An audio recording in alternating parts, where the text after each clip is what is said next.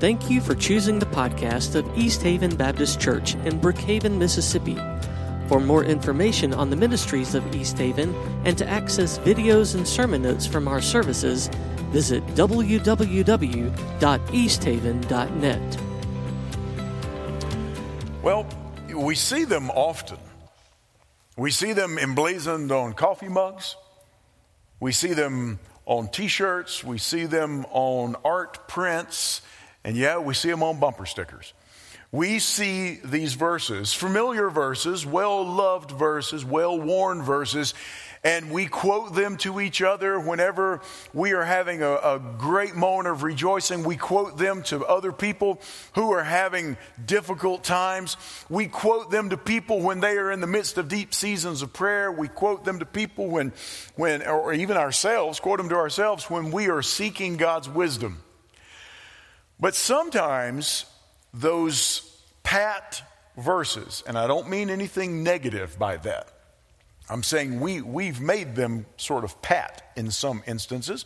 We just draw them out and we throw them out and we, we, we use them as something, and, and it's almost like a little magical charm sometimes. It's almost like a little band aid for a deeper situation. And sometimes we don't really think about what do these verses really mean.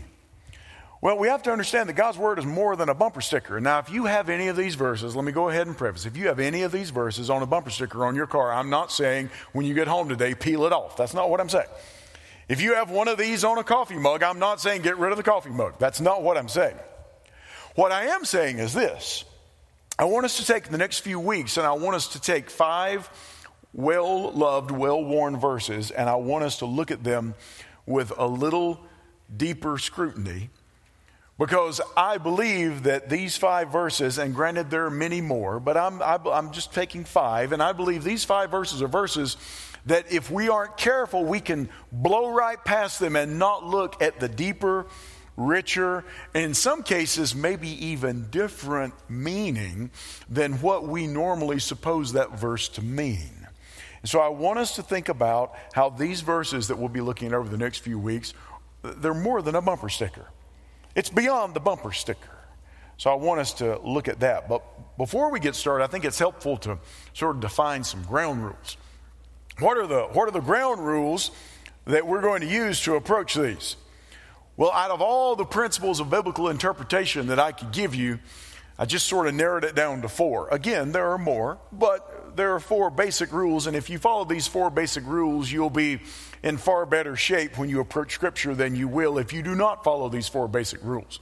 And if you joined us on Sunday nights, we went through a 14 week study on how to study the Bible, and we went through that in detail about a simple approach to Bible study, about how you can get the most out of your Bible study. And we went through that. And if you joined us on, on Sunday nights, these are not foreign to you. These would be very familiar because we talked about them often. But I just want to share four basic principles, and that's not just, these aren't just principles to use as we approach this series. These are principles to use on a regular, daily basis as you approach God's Word. The first one is this just as in real estate, they say the three most important things are location, location, location. The three most important things whenever you're looking at Bible study are these context, context, context. Make sure it's in context. It's amazing what you can get from God's Word when you simply put the verse in context. Put it in the appropriate context. We'll look more at that in just a moment. Secondly, Scripture interprets Scripture, and Scripture never contradicts Scripture. If you are reading a verse of Scripture, don't just say, Well, I think it means this. We'll talk more about that in just a moment. But go and look at other Scripture. See how that idea is fleshed out other places in the Bible. Don't just take one verse and run with it. Find out how it is interpreted, or find out how that is used in other places in the Bible, because Scripture interprets Scripture, and Scripture never contradicts Scripture. Meaning, if you find one verse that says one thing and one verse that seems to say another thing, can I just tell you that contradiction, that paradox, it may be a paradox, which that may mean it may seem to be contradictory, but that tra- contradiction only exists in our understanding, not in God's understanding. God does not contradict himself. So Scripture interprets Scripture. Scripture never contradicts Scripture. Point number three the text can never mean what it never meant. Now, I know you say, that is so wise. The text can never mean what it never meant. But you'd be surprised how many times we read God's word and we say, well, I think it means this. Mm, mm, well, it doesn't matter. If I stand up and say, I think this verse means this. Now, I know there are some verses that it's, they're difficult to interpret, and there may be differing schools of thought on an interpretation. But the vast majority of the Bible is pretty clear. And sometimes you'll hear people say, well, what does this mean to you? What does this mean to you? What does this mean to you? Maybe go, you've seen it in a classroom. I remember being in a, in a Sunday school class years and years ago where the guy said, What does this mean to you? What does this mean to you? What does this mean to you? And he got to me and says, What does this mean to you? I said, It doesn't matter what it means to me. It means what it means. And he said, No, what I mean is, how do you apply it? I said, Well, that's what you need to say. Because it means what it means. We don't get to make up a meaning for God's word. God's word means what it means. There's one meaning, there are multiple applications. So we have to be careful when we say, well, this means this to this person, and that means that to that person. Well, that means maybe one of them is right or both of them are wrong. But it can't mean it can't mean two completely different things. It means what it means. So, the last thing is this, always level up. What does that mean? Consider the levels whenever you approach God's Word. Because there, if you think about it in three different levels, for instance, there's the individual level, that's the lowest level. How does this apply to, or what is God doing in the life of a person? What is God doing in the life of a church, a family? What is God doing in a particular area? That's sort of the individual level. So we have to understand how do we apply God's word on an individual level? What is God's work on that level? But you have to go past that level to get the full meaning. You can't just stay there. Because if you just stay there at that one little place and say, this verse is all about what does God want to do for me, and that's all it's about. Well, then you have what I refer to as the pocket God mentality. God is just a little God that you can stick in your pocket and you can take him out and he can do whatever you need him to do and then he goes back in the pocket. God, God is working beyond just each one of our individual levels. But then you get to the family level or the church level and people say, well, that's what we have to, that's, that's as big as I'm going to think. Well, then you've got a tribal deity going on. You got your little tribe and you've got God working for your little tribe and you really don't care what happens outside of the tribe. And then you get to God working in an area. And you say, well, here's how God's working here, but you don't think about how God's working elsewhere around the world or elsewhere in the nation. Then you got, then you got the small town Jesus going on. But so often, whenever we're thinking about levels, that's as far as we get the individual, the family, the church, and then the area. No, we got to go past that. That's all on the lowest level. Then you have to go to the second level. And the second level is the idea of how is God working in his people corporately? How is God working in His church, Big C church, all around the world? It's what we prayed about this morning about the persecuted church. How is God working in the big scheme of things?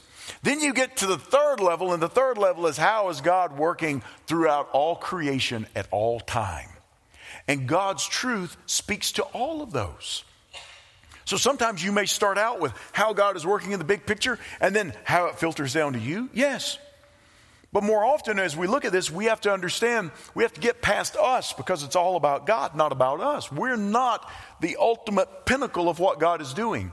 God is the ultimate pinnacle of what God is doing.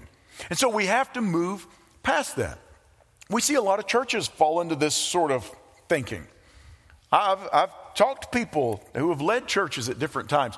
They've fallen into the sort of thinking where they never, they never get past this. One of the problems that we face is that, is that while God is restoring the universe to a perfection that is greater than Eden, many Christians are concerned about the church being restored to the success of the 1980s. Well, God's bigger than that. God's working a bigger plan that we have to understand. So, with those things in mind, what do we, what's the first verse we're looking at? We're looking at Psalm 37 4. Uh, the NIV is there in your outline. Uh, the ESV says, Delight yourself in the Lord, and he will give you the desires of your heart. Delight yourself in the Lord, and he will give you the desires of your heart. Now, I remember years ago, whenever I was teaching in singles ministry, I had I was over uh, of the numerous programs. One of the programs that I helped out with was the singles ministry at my last church, and I remember I mentioned one time as I was I was mentioning this verse in passing. I had read a story about a young lady who said that she had read this verse and she decided she was going to make herself a book of desires. So she took a three ring binder and she went through and started looking at things she wanted in life and started clipping them out of magazines and putting them in this book. She said that she wanted a handsome husband. So she took a photograph out of, a, out of, one, of her, out of one of her fashion mags and she put it in, taped it inside her notebook. And she said that she wanted the, that husband that she had to bring her fresh flowers every week. And so she cut out a bouquet and stuck it in this model's hand. And she said she wanted this new car and she wanted a house that looked like this. And so she made this desire book and then she prayed over it. And then she said, and little by little, God started answering these. Well, uh, there were two or three people in one of those classes, and there was this young lady raised her hand. She said, Are there instructions online somewhere that I can that I can get them? And I said, that's not what this verse is saying. And she's like, well, it worked for her. So I'm thinking, maybe I could maybe I could get in on this. That's how we approach this verse so often. But can I tell you, it's a whole lot better than that. It's a whole lot better than a notebook full of desires that you pray over. And I know some of you may say, How can that be? Oh, just wait. I'm glad you asked. Psalm 37 4. Delight yourself in the Lord, and he will give you the desires of your heart. Well, let's look at this. Context, context, context. Let's put it in context. Psalm 37 is not talking about getting what you want. Psalm 37, the context of Psalm 37 is why do the wicked prosper and why do the righteous suffer in the face of the wicked prospering? That's the context of Psalm 37. You, you look at Psalm 37, let's just start with verse 1. Let's just put verse 4 in context. Fret not yourself because of evildoers. Be not envious of wrongdoers, for they will soon fade like the grass and wither like the green herb. Trust in the Lord and do good. Dwell in the land and befriend faithfulness. Delight yourself in the Lord, and he will give you the desires of your heart. Commit your way to the Lord, trust in him, and he will act. He will bring forth your righteousness as the light and your justice as the noonday. Once you take that one verse, Psalm 37 4, and you put it in the correct context, you find this the faithfulness of God reaffirms your security. The faithfulness of God reaffirms your security. Notice the context. Back up to verse 3. Trust in the Lord and do good. Dwell in the land and befriend faithfulness. Trust in the Lord. That word trust, we kick around different meanings for it. But you look back at that, at the original language, you look back at some of the original meanings, and, and you can sort of glean a definition that's something like this live boldly in security. Live boldly in your security with Christ. It's not just, yeah, yeah, I'm secure. Boy, I sure hope I'm secure. Boy, I sure hope God has this under control. No, you live boldly. You live as one who is boldly secure. That's the idea of trust. Trust in the Lord and do good. Dwell in the land and befriend faithfulness. Some translations, some translations say, dwell in the land and feed on his faithfulness. Dwell in the land and let it become, let that faithfulness become a part of who you are. Let it be a close companion to you because the faithfulness of God reaffirms your security. And then you get down to verse 5. Drop down uh, delight yourself in the Lord, and He will give you the desires of your heart. Then you get to verse 5. Commit your way to the Lord, trust in Him, and He will act. Commit your way to the Lord. That word commit is the same basic idea that you find over in 1 Peter chapter 5 verse 7.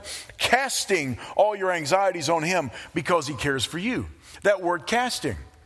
It's kind of that word casting in the Greek is sort of related to that word commit in the Hebrew. The idea is to roll something off of yourself onto someone or something else. To throw it off of yourself onto someone else. Casting your burden, casting your concerns, rolling that burden off of you onto someone else who can bear up under it. My daddy uh, grew up on a farm. We grew up on the farm that he grew up on. And I remember one day we were, we were working on some fencing. And we were going to set this huge corner post. And my dad, we had some big bulls, and my dad decided he was going to build that fence really high. And I remember he cut this big section of creosote post, had it laid across the back tailgate of the truck. And he, because of the way uh, the, this, we were actually building a corral, because of the way that that corral was located on a hillside, we couldn't back the truck right up to it. So we're standing there, my brother and I were standing in the back of the truck. We're just little kids, we're looking at it. My dad's looking over at the hole, and he's looking over at the pole, and he's looking back and forth. And then he said, All right, I got it. He got down on one knee and put his back up against that tailgate and he said, Roll it off on me. I said, What? He said, Roll it off on me. I said, Daddy, I don't think so. He said, Son, I can take it, roll it off on me. And my brother and I got behind that thing and started rocking it and rolled it off the tailgate onto my dad, he reached one big old hand back, one hand on top of it, grunted real loud, stood up straight. It's probably why he had back problems later in life. Walked up the hill, dropped it down in that, dropped it down that hole. I remember I looked at Cody and I said, That's a man. All right? That is one hoss of a man right there. He, we rolled it off on him because he could take it. We couldn't move it. He could deal with it. And that's what we find. God saying, just roll it off on me. Commit your way to the Lord. Roll your way, your manner of life, all your concerns, roll it off onto God. And in the midst of this context, of this relentless, ruthless trust, we have verse 4 Delight yourself in the Lord, and he will give you the desires of your heart. That word delight is a word that means more than just be happy about. It's a word that means to be soft toward, to be pliable, to not have to have your own way. Now that seems contrary to the second part of that verse. Delight yourself, be pliable toward, be flexible toward, be soft toward the Lord, and He will give you the desires of your heart. Well, yeah, we'll talk about that in just a second. But we are to be flexible, we are to trust Him. We are to live in bold security. We are to live rolling our way off onto Him. And we are to live being flexible and pliable to His will because the faithfulness of God reaffirms your security. The only reason we can be secure is because of God's faithfulness. He is faithful, He doesn't deny Himself. God will do what God says He will do, always and always and always. So we can trust Him in that. We can trust his faithfulness. That brings us to another familiar verse. Now, we're not going to look at this one in any detail over the next few weeks, but it's connected to this one today in a way. Proverbs chapter 3, verses 5 and 6. Trust in the Lord with all your heart, and do not lean on your own understanding. In all your ways, acknowledge him, and he will make straight your paths. In some translations, he will make your paths obvious. He will make your path clear. Trust in the Lord with all your heart. Boldly, securely, lean upon, rest upon, roll off onto His faithfulness. Trust in the Lord with all your heart. Don't lean on your own understanding. How many times have you been in a situation that you've looked at it and you have thought, I can't make heads or tails of this? And then you you you you start taking that idea and you extrapolate it, and then you start including God in your uncertainty. Well, I can't figure this out, so God must not be able to figure it out either. I'm not even going to take it to him, it's just beyond him. Are you kidding me? We don't lean on our own understanding. In all our ways, we acknowledge him, and then he makes our paths clear. Why?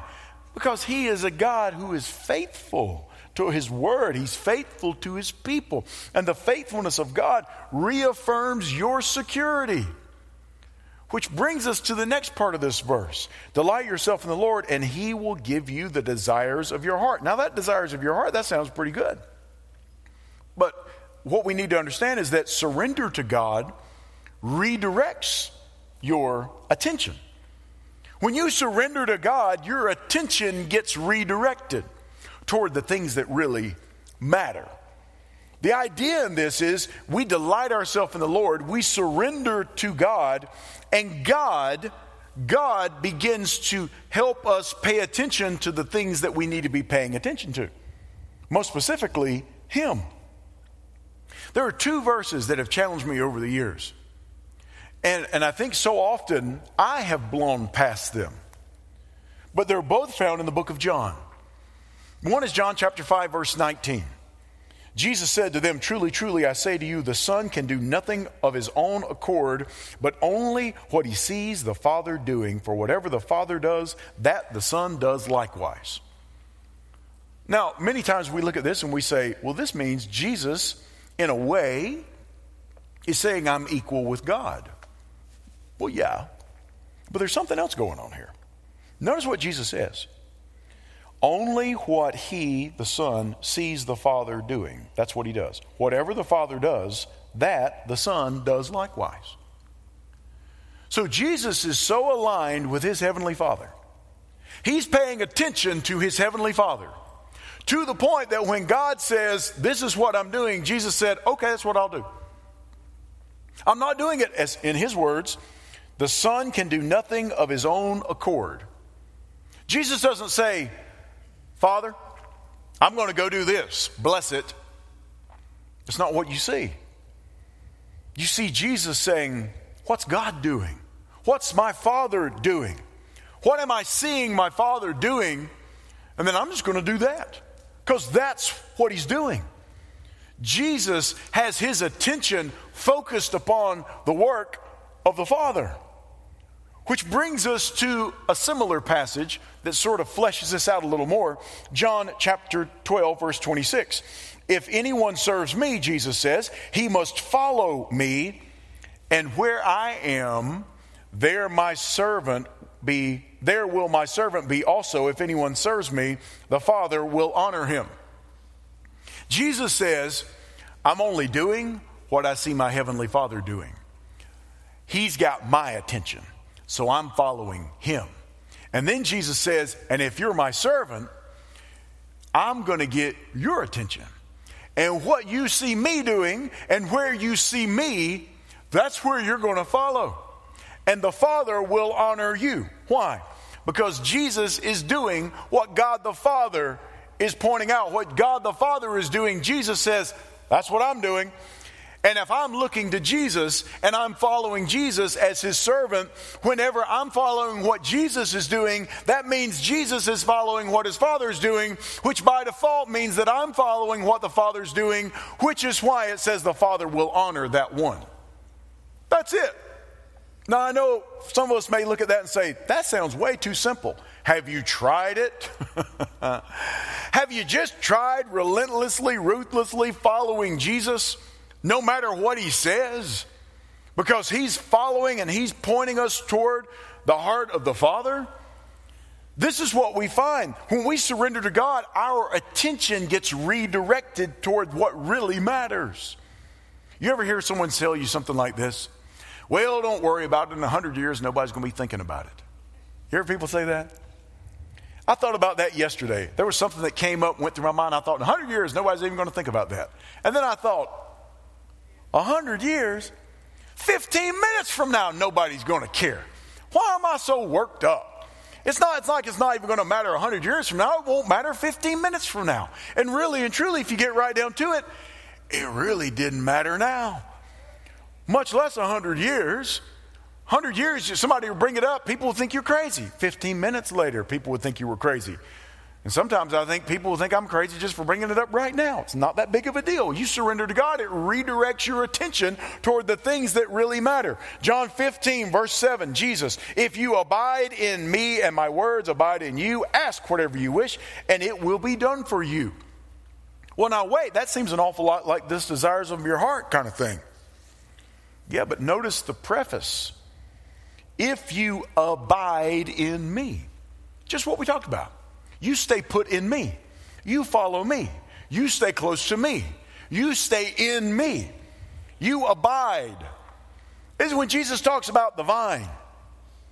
And Jesus talks about abiding in the vine, that He is the vine, and that we are to stay connected to Him because we, as the branches, can't bear fruit on our own.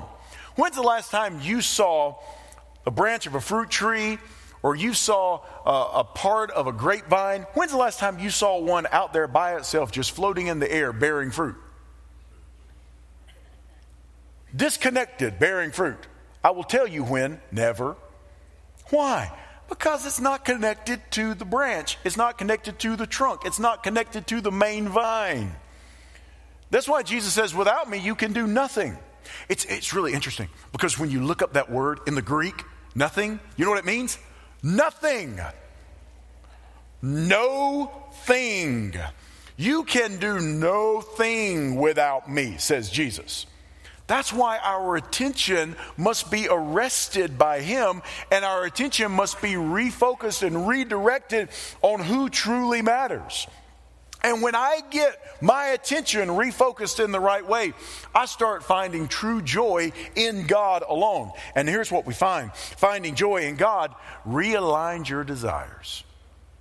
When you start finding true joy in God, not in all the other stuff, but in God, you find that your desires get realigned. Because then you start asking for the right things. Sometimes we talk about prayer. We talk about ask whatever you will in my name and it will be given to you. Oh, that's good. I got a whole list of things. I got my I got my notebook. I've got my I've got my clippings of all the things that I want. Listen, you start abiding in God, He starts changing your want tos. He starts giving you the right godly desires.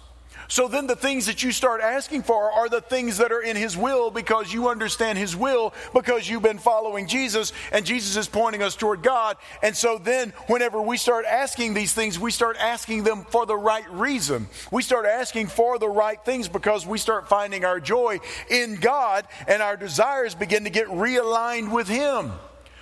We delight ourselves in the Lord. We are soft toward the Lord. We are pliable toward the Lord.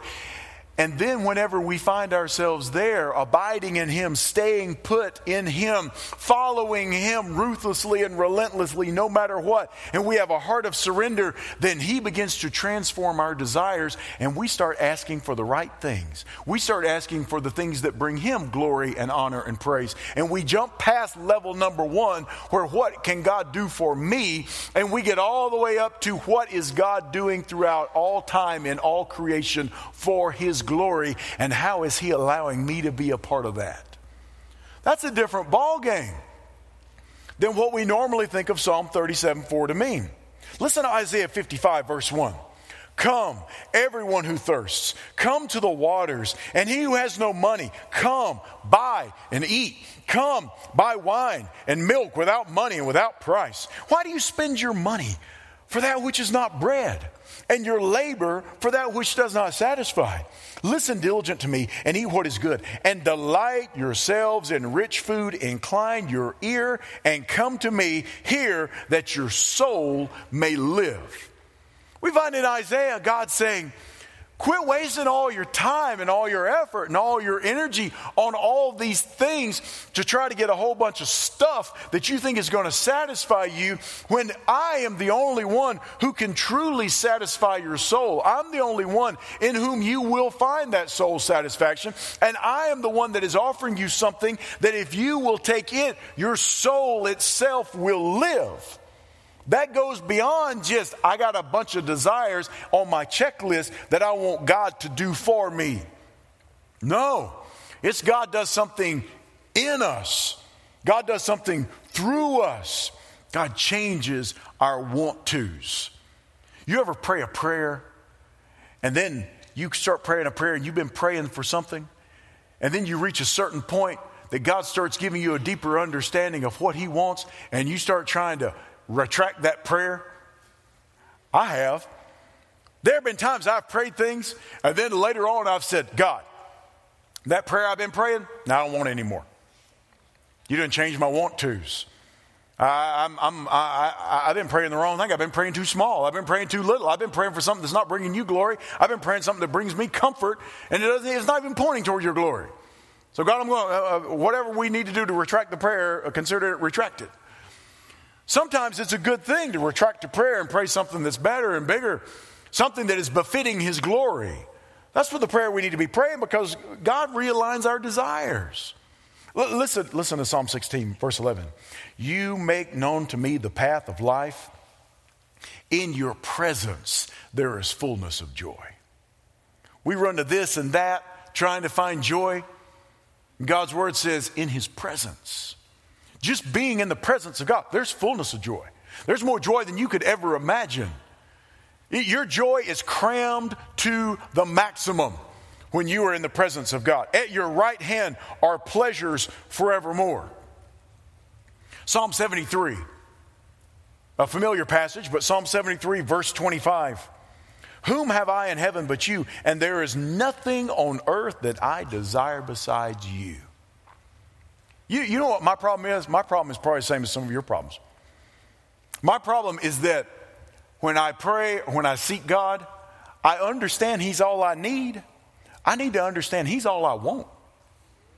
My problem is I, I, go to him and say, God, you're all I need. No, no, no. Now, let, let's start, let's start, let's start saying, God, develop in me a heart that understands you're all I want. Everything I could ever desire is in you. Everything I could ever look for is in you. It's all wrapped up in you. Which brings us back to Psalm 37. Because if you keep reading all of Psalm 37, let me encourage you sometime this week, sit down with Psalms, Psalm 37, one of my favorite Psalms. Sit down with Psalm 37 if you haven't, and read through it. If you haven't done that lately, read through all of Psalm 37. But if you read through Psalm 37 and you get down toward the end, you find Psalm 37, verse 23. The steps of a man are established by the Lord when he delights in his way. Now, now, you back all the way up. Delight yourself in the Lord, and He will give you the desires of your heart. Scripture interprets Scripture. Drop down to verse 23. The steps of a man are established by the Lord when he delights in his way. Th- those go together. Those aren't separate, they go together. They're all in the same psalm. Whenever you delight yourself in the Lord, whenever you delight in the way of God, when you follow Jesus, when you surrender to Him, when you recognize that Jesus is pointing us toward fellowship with His Father, that perfect fellowship that He enjoys, and I follow Jesus, and I trust His faithfulness, and I lean upon His understanding and not my own, and I roll my issues, I commit my way to God, then God begins to transform my desires and line my heart up with His. God begins to change my want tos. God begins to realign my inner life with His ultimate purpose for the universe, which is alignment with Him through Christ. God's going to bring everything back to the main point again. And what's the main point? Jesus. And He's bringing everything back to that point again. And when I understand that, my steps are established. Why? Because I'm walking in His way because I've committed to His way, because I'm delighting in His way, not my own. It's not about my desires, it's about God's desires that He has placed in my heart when I delight in Him. You delight yourself in God, He's going to give you the right desires. Now, I know what we think sometimes. Well, wait a minute, I like my desires. What's wrong with my desires? Why can't God just bless my desires? What if I don't want to let go of my desire?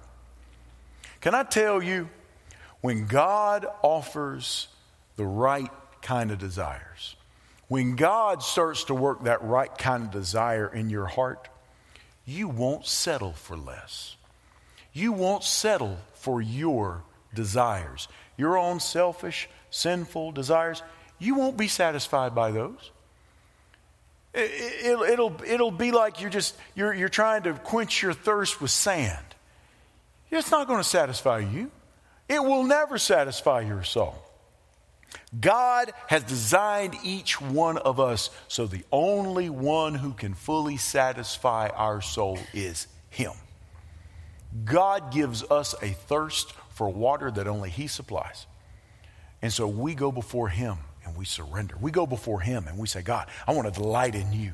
I want to surrender to your will. I want to surrender to your way. I want to follow Jesus regardless of what happens. And then allow God to redirect and realign our heart set. A lot of us have the right mindset, we just don't have the right heart set. A lot of us know He's all we need. We don't understand He should be all we want. Delight yourself in the Lord, and He will give you the desires of your heart. That's more than a bumper sticker. Let's pray. Lord God, thank you for your word. Lord God, thank you that your word is more than just some trite saying that we throw out. Your scripture, your word, your Bible, Lord God, it's true. It's truth. So, Father, I pray that the next time we see Psalm 37 4, we'll recognize there's a whole lot more going on there. For your glory, there's a whole lot more going on there. It's not just about checking off some of our selfish desires, it's about realigning our whole lives around you. Father, I pray if there's anybody here this morning, anybody listening, watching, that may say, I've never surrendered to Christ. I, Father, I pray today would be the day they would say yes. Today would be the day they would say, I want to follow God regardless. Regardless of what it may cost, regardless of what may happen. Just recognizing, Lord God, that you're worthy. And Father, if we're following Christ and we experience opposition, persecution, negativity, if we experience the, the loss of everything that we could hold dear, Father, you're still worth it because you're worthy. You're worthy to receive honor and glory and praise, regardless of what happens here. So, Father, I pray that if anyone's never made that bold decision to follow you, today would be the day they would say yes. They would say yes to Christ because Christ, Jesus, God Himself, came, lived a sinless life, and died a death on a cruel cross on our behalf, for our sake, in our place, taking the wrath of his Father upon himself for us. And then was buried and rose again on the third day, showing that that sacrifice was fully acceptable. So, Father, I pray that if, if someone needs to say yes to Christ, today would be the day they would do that and surrender fully. Father, I pray for anybody here today. Maybe they've been praying the wrong things. Maybe they've been praying selfish things. Maybe they've been praying too small things. Father, I pray that you would take your word and that you would show them that by surrendering to Christ and by fully and completely casting ourselves upon his mercy and by following him no matter what, that, that our desires are realigned with your heart, Father. Father, I pray that you would do some heart realigning in us today and in the days to come so that we would recognize you're not only all we need, that you would be all we desire, all that we want, recognizing that all we could ever desire is found in you. You're a great God, you're a good God, you're a glorious God. And we give you praise and we give you honor for who you are. And we ask these things in Jesus' name. Amen.